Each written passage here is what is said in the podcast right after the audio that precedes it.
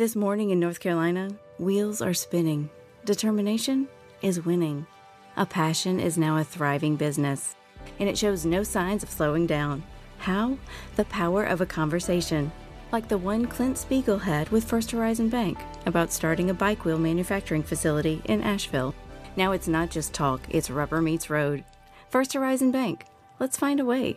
Go to firsthorizon.com slash Clint. First Horizon Bank member FDIC.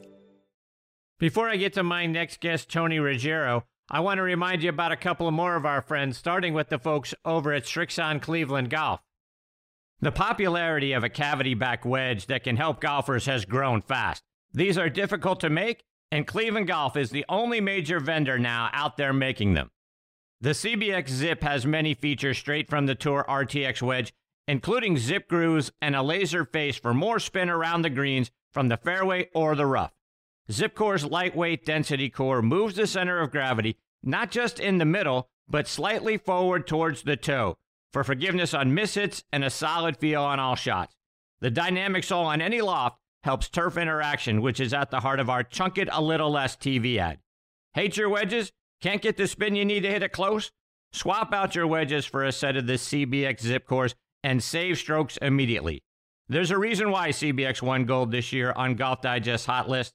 For more information and to get yours, go online to clevelandgolf.com. I also want to remind you about our friends over at Sun Mountain. There's a company nestled in the valley of Missoula, Montana, that embodies the essence of quality, function, and innovation, and that's Sun Mountain, which started building golf bags back in 1981. They are an industry leader in golf bags, travel covers, outerwear, and push carts.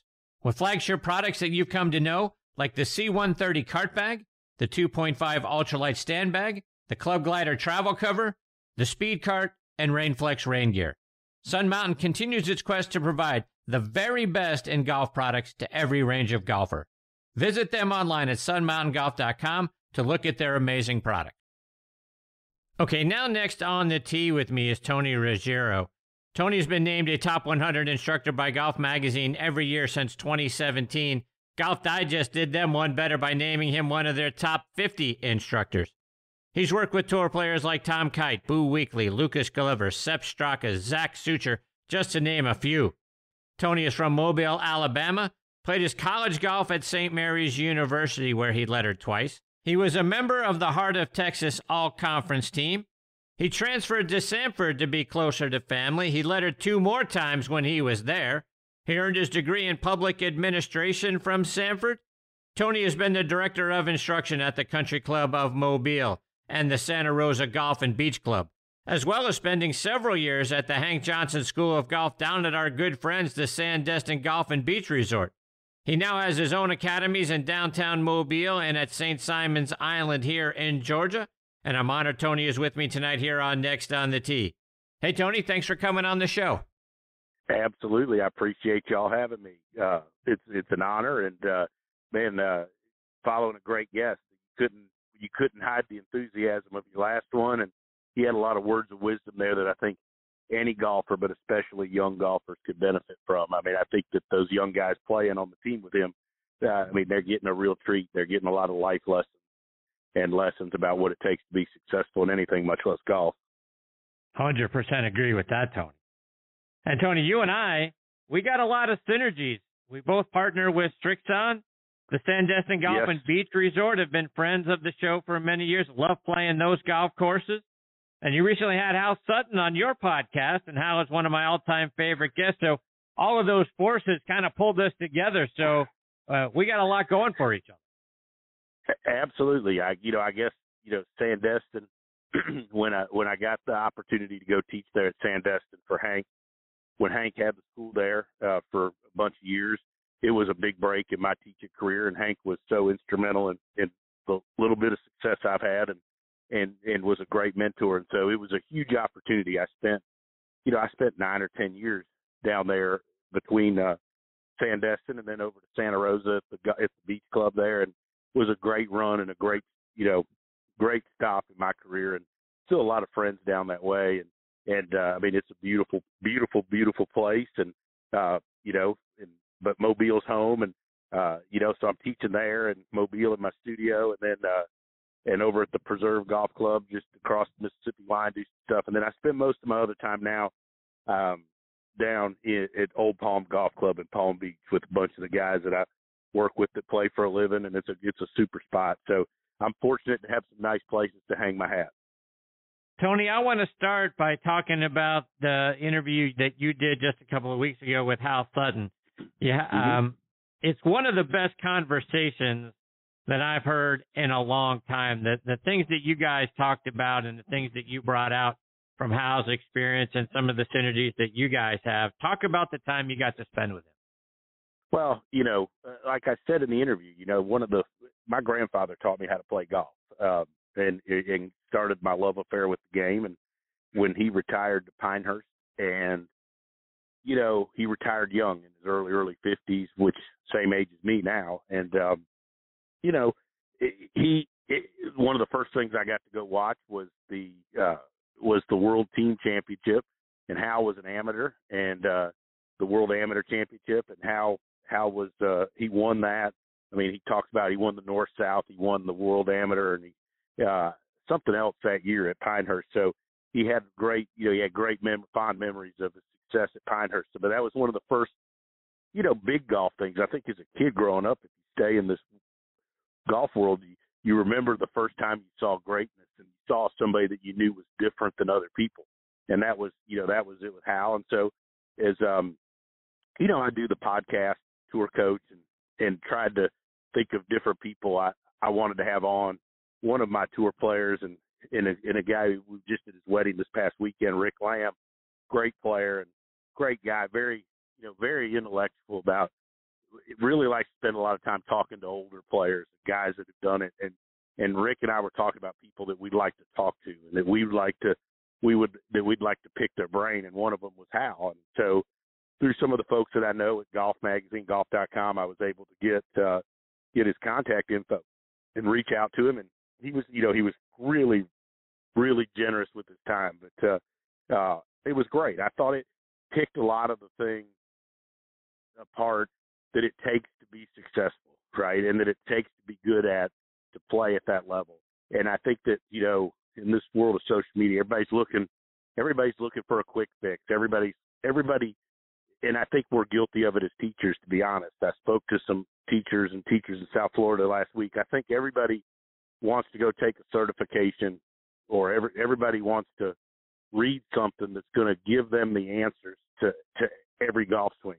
And I think players are the same now, but I, I don't think that's what makes you successful. I mean, as teachers, we've got to learn to hang in there and grind it out and figure out cause and effect. And as players, you've got to learn to understand your own golf swing and and and learn, you know, be accountable to yourself. I think that was kind of really the message that Hal shared with us was, you know, it's it's what's inside you and your ability to figure things out and your ability to learn to control the golf ball your ability to understand you and your swing, that's what makes you a great player, right?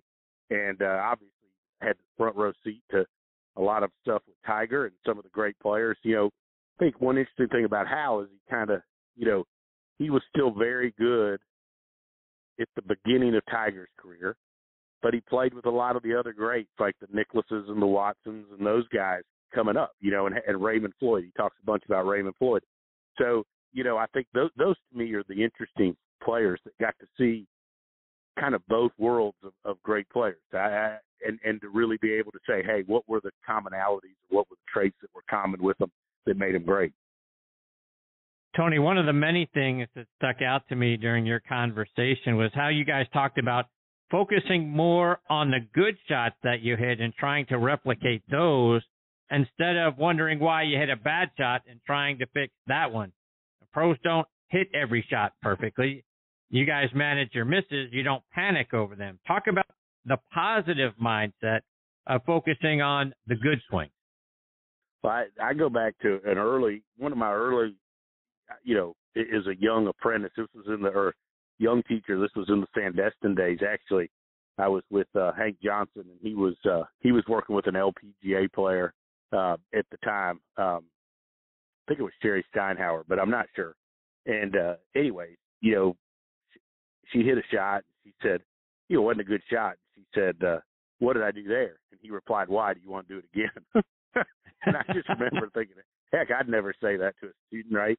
You know, and looked at him, you know, kind of quizzically looked at him, and he, you know, and, and I remember him telling me we were walking back to the computer, you know, with the video camera, and he said, you know, good players need to understand what they do when they hit their good shot, and they need to go out there and they need to try to hit good shots, not worry about what they did on their bad shots. He, you know, he kind of shared that with me, and you know, I think that's true. I think that the best players in the world know, and I think Hal kind of was talking about that. They know what they do when they hit good shots, and they and they understand that, and they know what they know what their deal is, what their thought is, and, and every player's different. I mean, you know, you see them rehearse things with crazy feels or whatever, but I think that the I think that the majority of golfers out there play where they hit a bad shot and they like they hook that one, so they're like, well, I don't want to hook the next one, so they're they're trying to not do what the last swing did, and they don't go out there with any clear cut plan,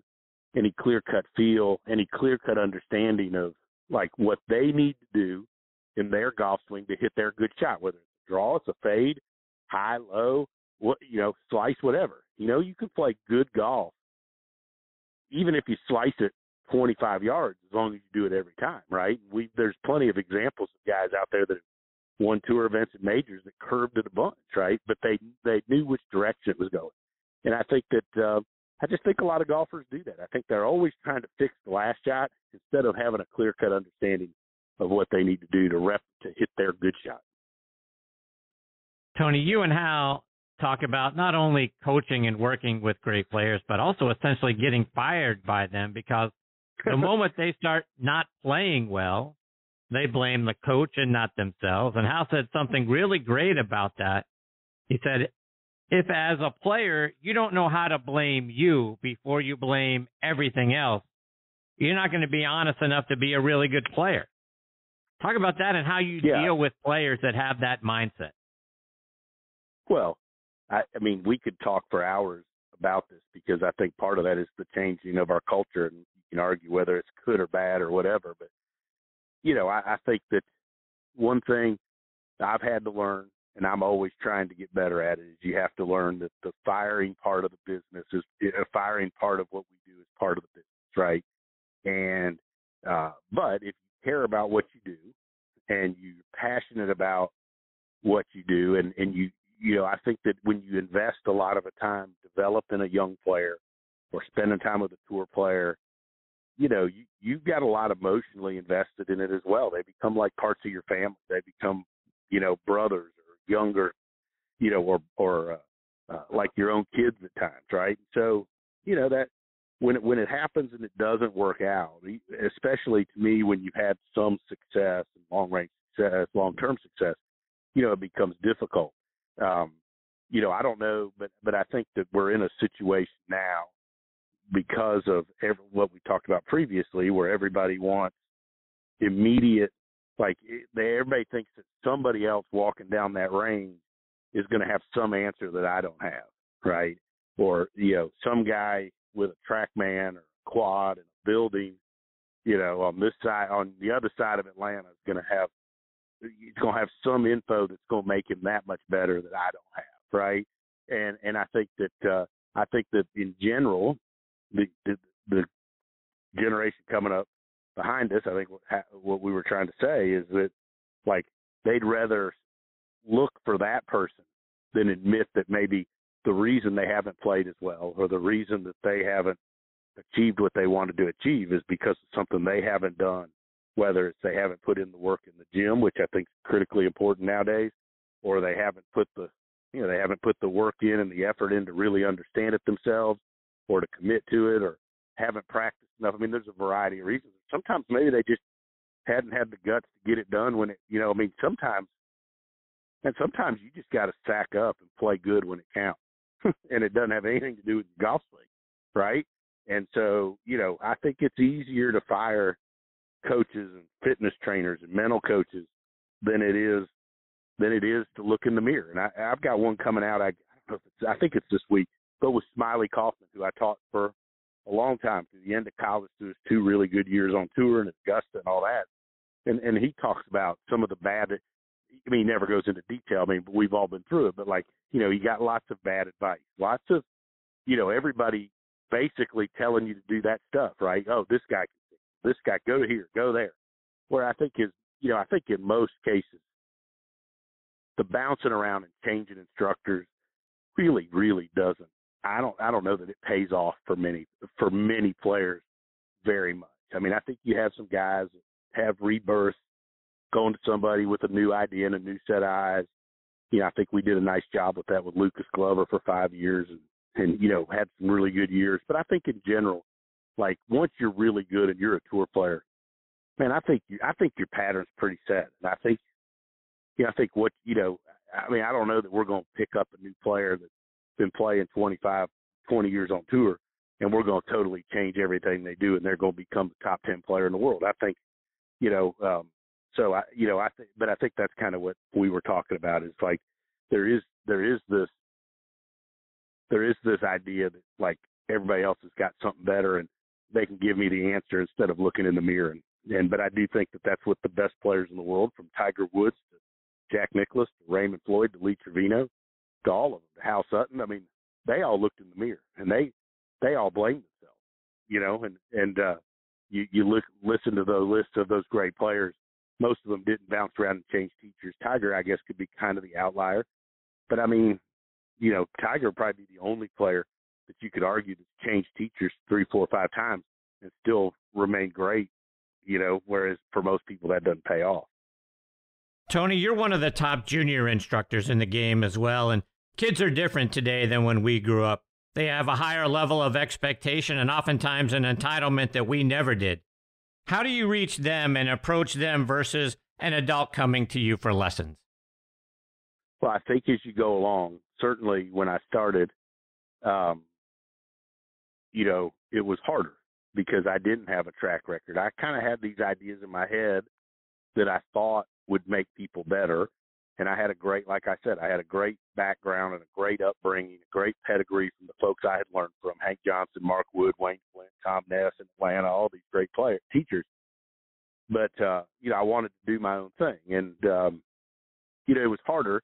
But then I, you know, as I got, you know, once I got some good players, you know, my first really, really good player was Bobby Wyatt, who lives in Atlanta now, and and uh, you know, Bobby was one of the best players in the country. And so I kind of, we kind of came up as far as being good together and learning to deal with that level of, of, of playing and teaching. And I would ask him as a really good player, like, you know, what do you need to get better? And I, I just kind of always watched and watched what other good players wanted and needed. And I just said, well, heck, I'm just going to give that to these other kids coming up. And, and I, I remember being at the players championship and, uh, one of the first times I went to the players and walking and I watched all these players and they all had a fitness guy, they all had a mental coach, they all had this, they all had that, and I was like, well, well, why why are we not doing that with developing young players? Not maybe not to the same extent, like will we overwhelm them? Because I think that tour players get too many people hanging around them, but like where we give them all the spokes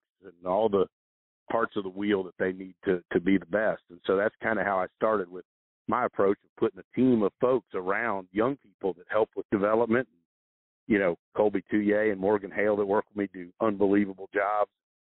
You know, Colby's one of the best in the world at what he does, and Dr. Carton on the mental side, and you know, and then we added, you know, then I started feeling like heck. We've talked about like all the the the science part of the game. It started invading everything, and everybody thought you had to have science. I was like, well, I didn't want to lose players because they just thought I was too old school and I didn't understand it. So I added Scott Lynn, a biomechanics expert. We started doing stuff together. So, you know, I've just always tried to fill what I think I've always tried to have really honest self evaluation with myself at the end of the year and at various times in the year or times when you get fired and you sit there and you're looking like say, well what what what is it that that I offer that is not as strong as other places or what am I lacking or what's my or I, maybe the best part way to say it is like, what's my weak part, right? What are my weaknesses? And so I've always tried to fill those weaknesses, and I've tried to do it by adding people that are great at it, rather than me trying to become average at those things, right? Because like, you know, I mean, hell, I'm never going to be a biomechanics expert. I mean, um, can't figure out how to turn on my TV half the time. So like, you know, you know what I'm saying? Like, so like I'm gonna bring Scott Lynn in, and so you know I've just always so like I've tried to build that team around young people, and then I think the last part is is I've had been I've just been fortunate to have some success, and and and then the you know putting I think that we owe it to those coming up behind us to get to help them, and I I, don't force, but I strongly encourage my young my good young tour players or even Lucas Glovers and those guys when I was with Lucas for five years, like when he would when we would work, he would go play golf with juniors that I've taught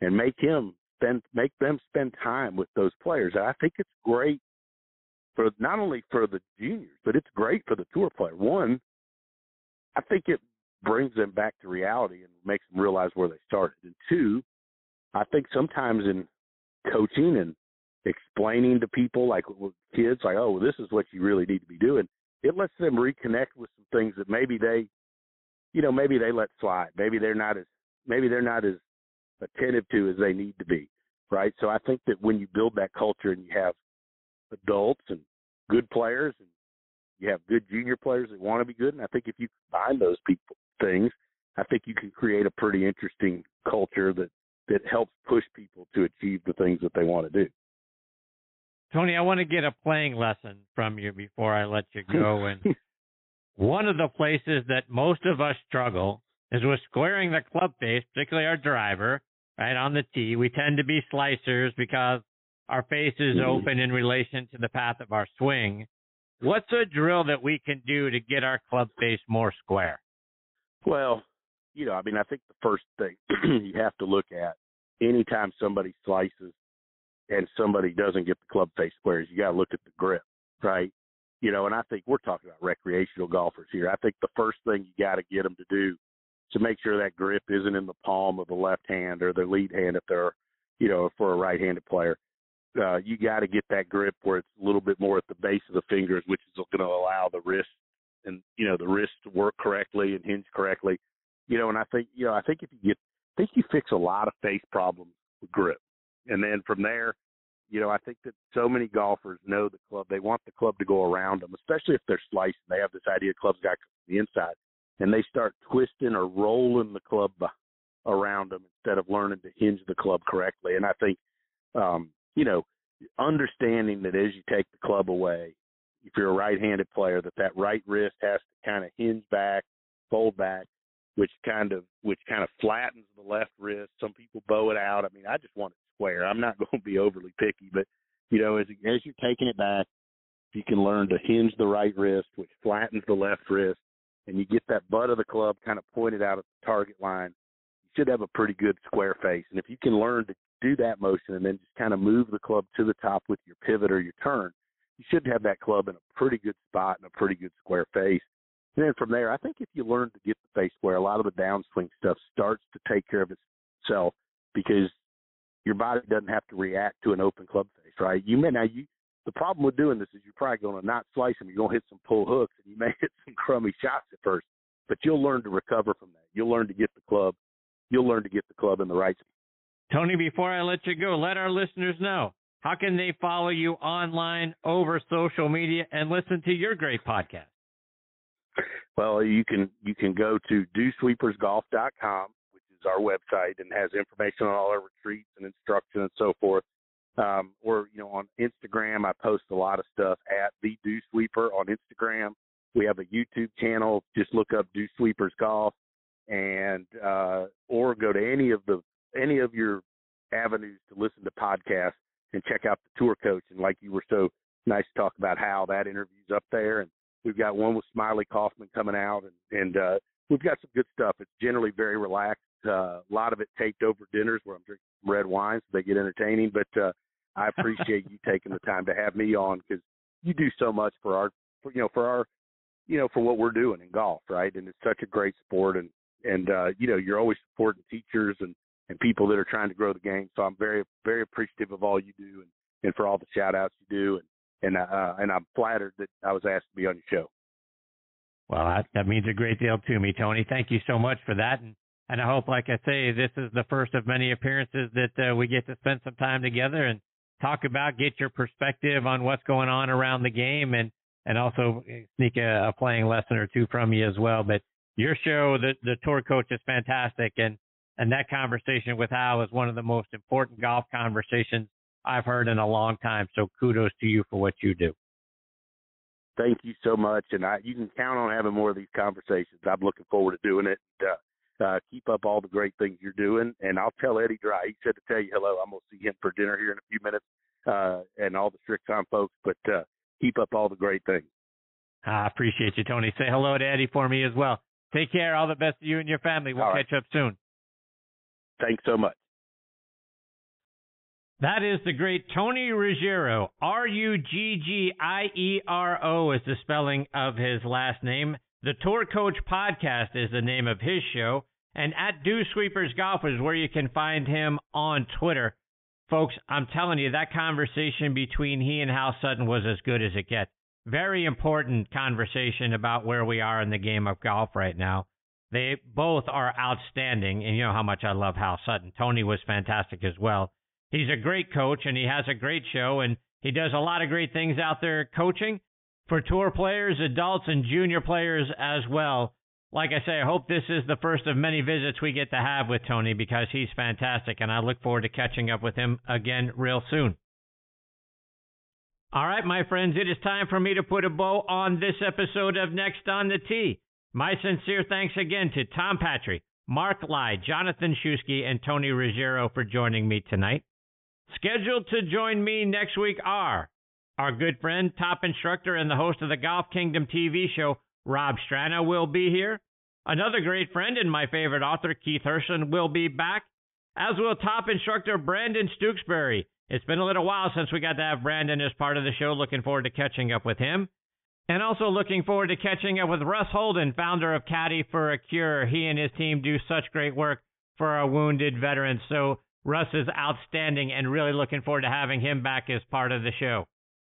You can listen to this show as a podcast on just about every major podcasting site and app out there. We're on Apple Podcast, Spotify, Stitcher, Acast, Google Podcast, Audio Boom, Player.fm, Podbean. Folks, if you've got a favorite podcasting app, we're probably on that one too. Just type in next on the Tee in the search bar. We'll probably come up. Please check out our website, nextonthetee.net, to stay up to date with what our guest schedule looks like. Plus, you're going to find links to our recent episodes and individual guest segments. So whether you've got two hours or you got 20 minutes, we've got great content available for you for free on our website. Folks, I can't thank you enough for choosing to listen to the show again tonight. I know you've got a lot of great golf podcasts out there to choose from. I am very thankful that you continue to make Next on the Tee one of them. Until next week, hit 'em straight, my friends.